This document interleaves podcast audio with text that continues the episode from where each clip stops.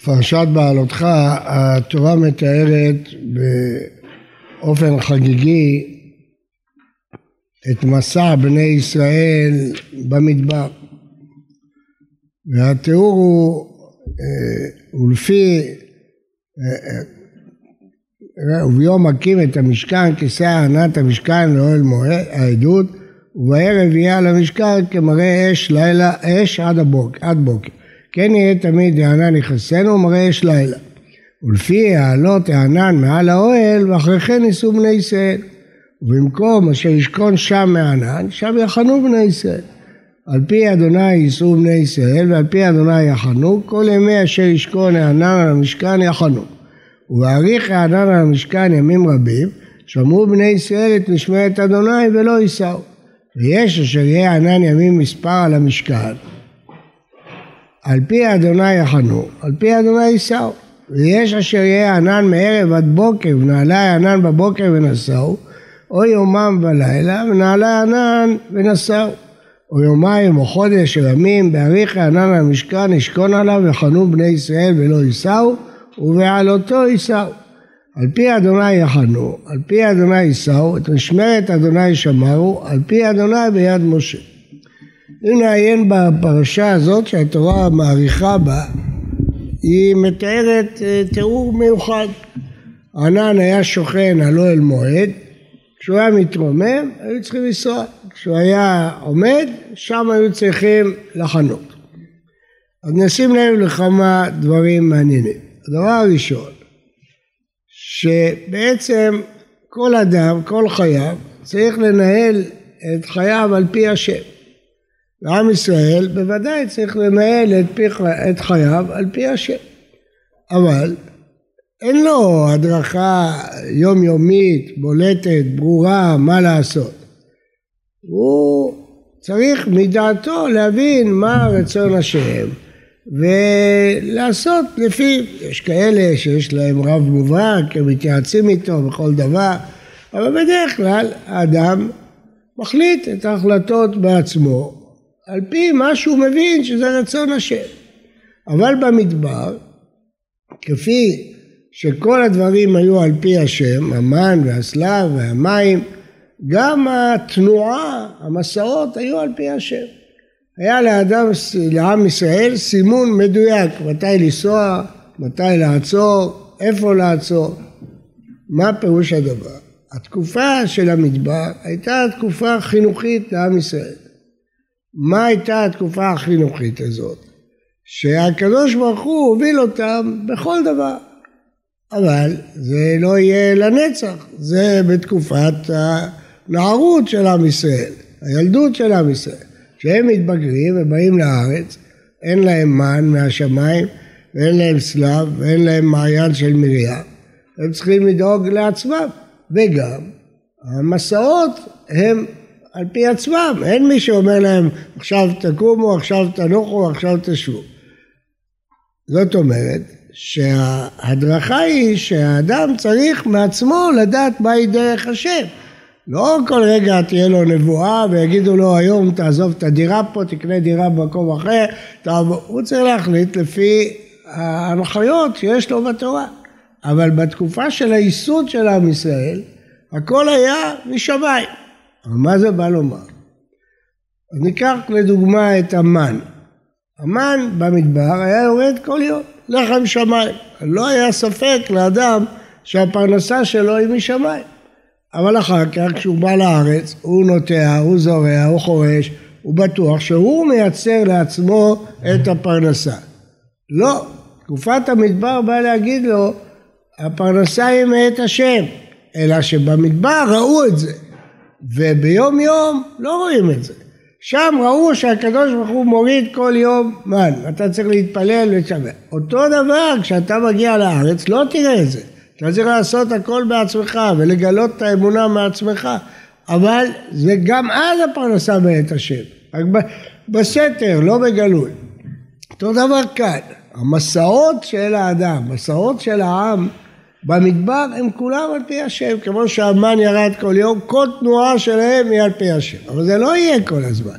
במשך הזמן האדם והעם צריכים ללמוד ללכת בעצמם.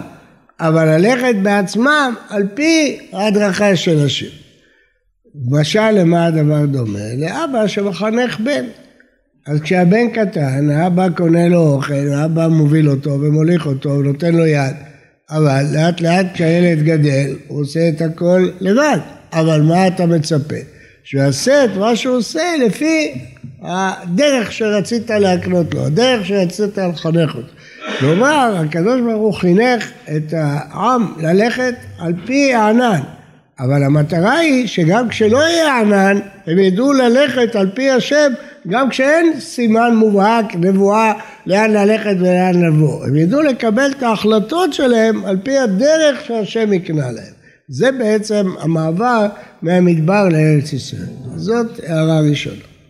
הערה שנייה שהתורה מדגישה זה הנאמנות של עם ישראל. הענן שוכן, אומר הפסוק, שנה. אנחנו יודעים שהיו חניות שהיו שנה ושנתיים. החניה של שנה במדבר היא קשה לעם ישראל, מכיוון שהם אומרים, נו, מה יהיה? מתי נצא מכאן? מתי נלך לארץ ישראל? כל יום הם מסתכלים על הענן, ענן לא זז, ענן במקום. חודש, חודשיים, שלושה, ארבעה, הרי הם במסע לארץ ישראל, לא. ענן עומד, כולם עומדים, אין פוצה פה ומצפצף. היה מקרה שלא היה כך, זה המעפילים, שהם אמרו לא, הננו ועלינו, לא אכפת לנו שהענן לא הולך, אנחנו הולכים בעצמנו. אבל בדרך כלל, יש פה אמונה גדולה בהשם. והדבר עוד יותר מתבטא בקיצוניות השנייה. הפסוק אומר לנו שלפעמים זה תוך יום, או יומם ולילה. יומם ולילה, יום אחד שכן הענן. עכשיו נבין מה מדובר. ניקח את המשכן, פירקו אותו, נשאו אותו, עכשיו חונים, הרכיבו את המשכן, עכשיו נחשוב על מיליוני אנשים 600 אלף גברים לבד מנשים ואיתם צריכים לפרוס אוהלים, צריכים לטוע, אתם הייתם בצבא, יודעים מה זה להקים מחנה, צריכים להקים מחנה עם כל מה שצריך, ופתאום מחרת בבוקר ענן קם, מפרק את הכל, נוסעים חזרה. צריך בשביל זה נאמנות גדולה, לכתך אחריי במדבר בארץ לא זרועה, אמונה גדולה. בלילה חנינו, ביום קמים צריכים לפרק את כל מה שבנינו לפרק את הכל, לנסוע מחדש. אחרי כמה ימים עוד פעם עוצרים, עוד פעם לבנות את הכל. מתי נוסעים? אולי מחר, אולי מחרתיים. כל הדבר הזה הוא עדות על אמונה גדולה של עם ישראל בקדוש ברוך הוא במדבר. זה הדבר השני. אבל אני רוצה לשים את הדגש על הדבר השלישי. על פי השם יחנו ועל פי השם יישאו, את משמרת השם שמרו, את זה הסברנו עד עכשיו, אבל יש פה תוספת. על פי השם ביד משה. מה, מה זה הפסוק הזה? הרי תיארנו שהכל פה על פי השם. ענן עולה, ענן שוכן, עם ישראל עושים, וזה יכולים. מה נכנס פה משה? מה התפקיד של משה? אז רש"י מביא לנו את הברייתא. כיוון שהיו ישראל נוסעים היה עמוד הענן מתקפל ונמשך על גבי יהודה כמין קורה, תקעו והריעו ותקעו, לסמן לעם ישראל שצריך לנסוע. ולא היה מהלך הענן עד שמשה אומר קומה השם. וכיוון שהיו ישראל חונים, עמוד הענן מתעמר ועולה ונמשך על גבי בני יהודה כמין סוכה. כשנוסעים זה כמין קורה, כשעומדים כמין סוכה. ולא היה נפרס עד שמשה אומר שובה השם רבבות אלפי ישראל. הווה אומר על פי השם ביד משה. אז יש פה דיוק נפלא של המדרש, זה פשט הפסוק. על פי השם ביד משה. עד עכשיו ראינו שאת הכל השם קובע. מתי שהענן עולה נוסעים, מתי שהענן שוכן עומדים, אז מה זה ביד משה? הבין, הבינה הברייתא בצדק רב מהפסוק שהיה פה למשה תפקיד. מה הפירוש? זה מה כתוב במקום אחר, ויהיו בנסוע אהרון. ויאמר משה, קומה השם. אנחנו אומרים את הפסוקים האלה בהוצאת ספר תורה. זאת, מה, מה זה ויאמר השם? מה זה ויהי בנסוע אהרון? מה, מה אומר משה? אז בפשטות אפשר לפרש, הוא מתפלל. אנחנו נוסעים, קומה השם, כמו שאנחנו מתפללים תפילת הדרך. קומה השם, ויפוצו אויביך, וינסו משנאיך מפניך, מתחילים מסע. אז מתפללים. עוצרים את המסע, גם כן מתפללים, שובה השם, רבבות תפסת. אבל הברייתא הבינה לא כך, שהענן לא עומד עד הפקודה של משה. דהיינו, הענן מסמן שצריכים לנסוע, אבל עוד לא נוסעים. עד שמשה יאמר, לא רק שאנחנו לא נוסעים, גם הענן לא נוסע. עד שמשה אומר קומה השם, אז נוסע הענן.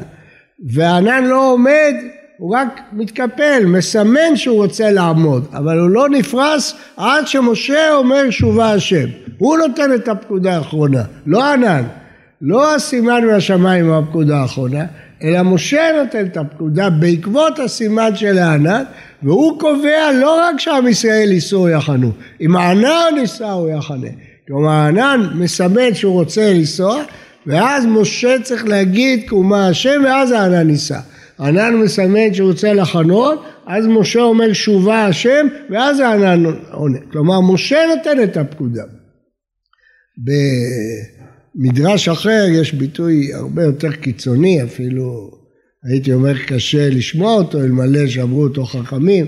ביטוי קיצוני שזה משל למלך שאומר לשר שלו, שר צבא שלו, תעיר אותי כשצריך לנסוע, כן?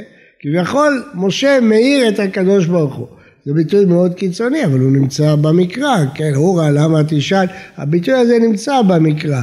ויקץ כישן השם, כמתרונן, זה ביטויים קשים, חכמים כבר אומרים שזה ביטויים קשים, אבל אה, ברור שאין שינה לפניו ואין תנומה, אליהו לועג על נביא הבעל שאומר אולי ישן אלוהים, אבל כתוב בתהילים כמה פעמים, אורה השם, קומה השם, אז כביכול משה מאיר, אבל אנחנו לא צריכים את הקיצוניות הזאת אפילו בלי זה, משה נותן את הפקודה האחרונה, מה זה בא לומר לך?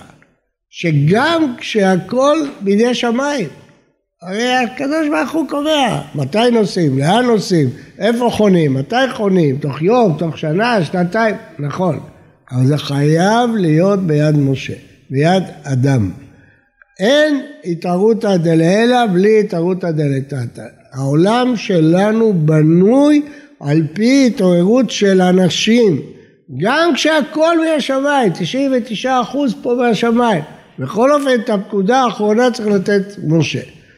ראינו את זה והראינו את זה כבר בקריאת ים סוף, שהקדוש ברוך הוא עושה הכל, השם יילחם לכם ואתם תחרישון. בכל זאת, אומר דבר בני ישראל וייסעו, עד שאתם לא תיסעו הים לא ייקרע.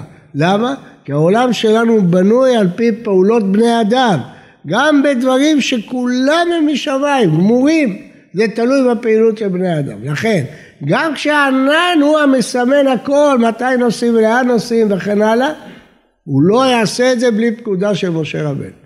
כי העולם מתנהל על פי העולם הזה, גם כשהכל מתנהל משמיים. מחכים לפקודה של משה. ובזה נבין פרשה נוספת בתורה, פרשת החצוצרות. וביום שמחתכם ולפני זה וכי תבואו מלחמה בארציכם על הצר הצוררת אתכם, והראותם בחצוצרות, ונזכרתם לפני השם אלוהיכם, ונושעתם מאויביכם.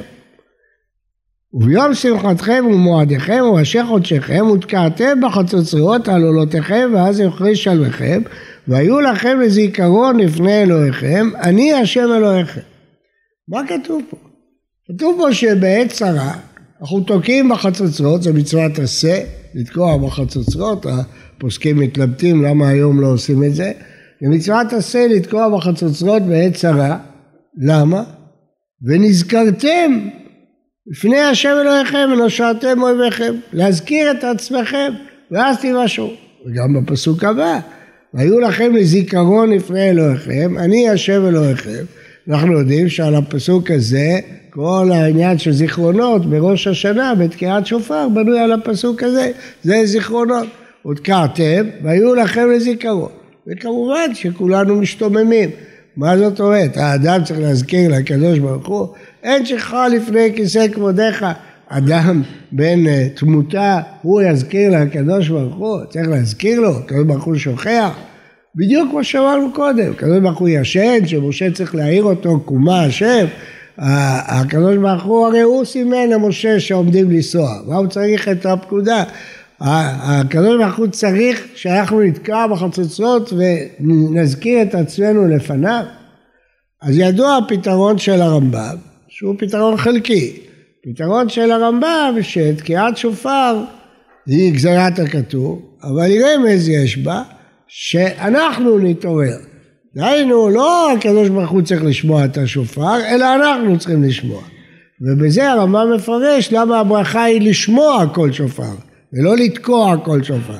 אם המטרה היא להזכיר את עצמנו, אז המצווה הייתה לתקוע, הברכה הייתה לתקוע, כמו שהגאונים אומרים. אבל אומר הרמב"ם, לא, הברכה היא לשמוע, כיוון שהתקיעה היא בשבילנו, לא בשביל מישהו אחר, לא בשביל הקדוש ברוך הוא, היא בשבילנו. זו תשובה, אבל זו תשובה חלקית, כי סוף סוף כתוב בפרשה, ונזכרתם לפני השם אלוהיכם. אתם מזכירים את עצמכם לפני השם אלוהיכם. מה פירוש הדבר? מה זה זיכרונות? מה זה זיכרונות? כדת יצחק היום לזרות תזכור. הקדוש ברוך הוא לא יזכור אם אתה לא תזכיר לו? מה, מה הפירוש של הזיכרונות? מה אתה צריך להזכיר? התשובה היא מה שאמרנו קודם. שום דבר לא מתעורר למעלה בלי שמאירים אותו מלמטה. העולם שלנו בנוי בארץ נתן לבני אדם. אנחנו צריכים להפעיל את העולם. ושום דבר בעולם לא פועל אם אדם לא מפעיל אותו. אפילו דברים שהם כולם משמיים, כמו קריאת ים סוף, כמו המסעות במדבר. צריך משה להגיד קומה השם. משה צריך להגיד תשובה השם, למרות שזה נראה אבסורד, אבל הוא רואה שהענן עומד, הוא רואה שהענן עומד לנסוע, לא, הענן מחכה שהוא ייתן לו את הפקודה, שמשה ייתן לו את הפקודה, גם כאן. ברור שהעת שלך לפני כיסא כבודיך, אבל כך גזרה חוכמתו יתברך, שהזיכרון למעלה מתעורר על פי הזיכרון למטה. נביא לזה משל. משל אה, בתי משפט של בשר ודם. אז יש קטגור ויש סנגור. המדרשים מלאים מזה. מה התפקיד של הסנגור? הוא מזכיר את הזכויות. מה, השופט לא יודע את הזכויות? מה, לפני שגוזרים את העונש הוא מזכיר את כל הזכויות. מה פירוש הדבר? פירוש הוא שכך זה מתנהל. הוא צריך להזכיר את הזיכרונות. אותו דבר בשמיים. מלכותא דרכיה כן מלכותא דערא. יש קטגור ויש סנגור, ואנחנו מזכירים עקדת יצחק. מה פירוש אנחנו מזכירים? הקדוש ברוך הוא לא זוכר? הוא זוכר. אבל העולם מתנהל שהזיכרון למעלה לא מתעורר עד שאתה לא מזכיר. רואים ביציאת מצרים, השם שומע את נאקתם, את שוועתם, ואזכור את בריתי. וגם אני שמעתי צעקת בני זה ואזכור את בריתי. בלי זה הקדוש ברוך הוא לא היה זוכר את הברית? ודאי שהיה זוכר. חובכים זוכר הברית, הוא זוכר. אבל העולם צריך להתנהל על פי בני אדם. אנחנו מעוררים כביכול את הזיכרון. אנחנו מזכירים את הזיכרון, על ידי זה אנחנו מעוררים את הזיכרון. בדיוק כמו הפקודה של משה קומה אשר. הענן נוסע עומד לנסוע. לא, צריך את הפקודה של משה. גם פה, ברור שהקדוש ברוך הוא זוכר עקדת יצחק, אבל הוא מחכה שאנחנו נזכיר את עקדת יצחק. ברור שהקדוש ברוך הוא לא צריך את תקיעת השופר שניזכר לפני השם. אבל זה הציווי, שזה יתעורר על פי התקיעה מלמטה. אנחנו מאירים את הרצון העליון. היסוד הזה שמצוי הרבה בתורת הסוד, משווה את זה ליחסים בין איש ואישה, שההשתוקקות של האישה היא מעוררת את הנתינה של הבעל. דהיינו שיש, חייב להיות קודם כל התעוררות מלמטה כדי שמשהו יפעל. ובלי זה אי אפשר שמשהו יפעל. והביטוי החריף הזה נמצא בפרשתנו קומה השם. משה צריך להגיד לקדוש, זה נשמע באוזנינו קצת חוצפה, אתה, משה אומר לקדוש ברוך הוא קומה השם, אומר לו שובה השם, אתה אומר לו לקום, אתה אומר, תן לו פקודות לקום ולשבת, אבל זה מה שרואים.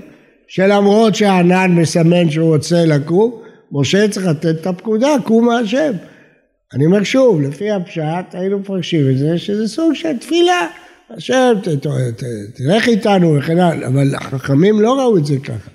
ראו, ובגלל הפסוק שלנו, על פי השם ביד משה, על פי השם ביד משה, צריך את משה כדי שהמסעות יחולו. אז גם שכל המסעות חלים על פי השם, זה צריך לנבוע מהתעוררות של האדם.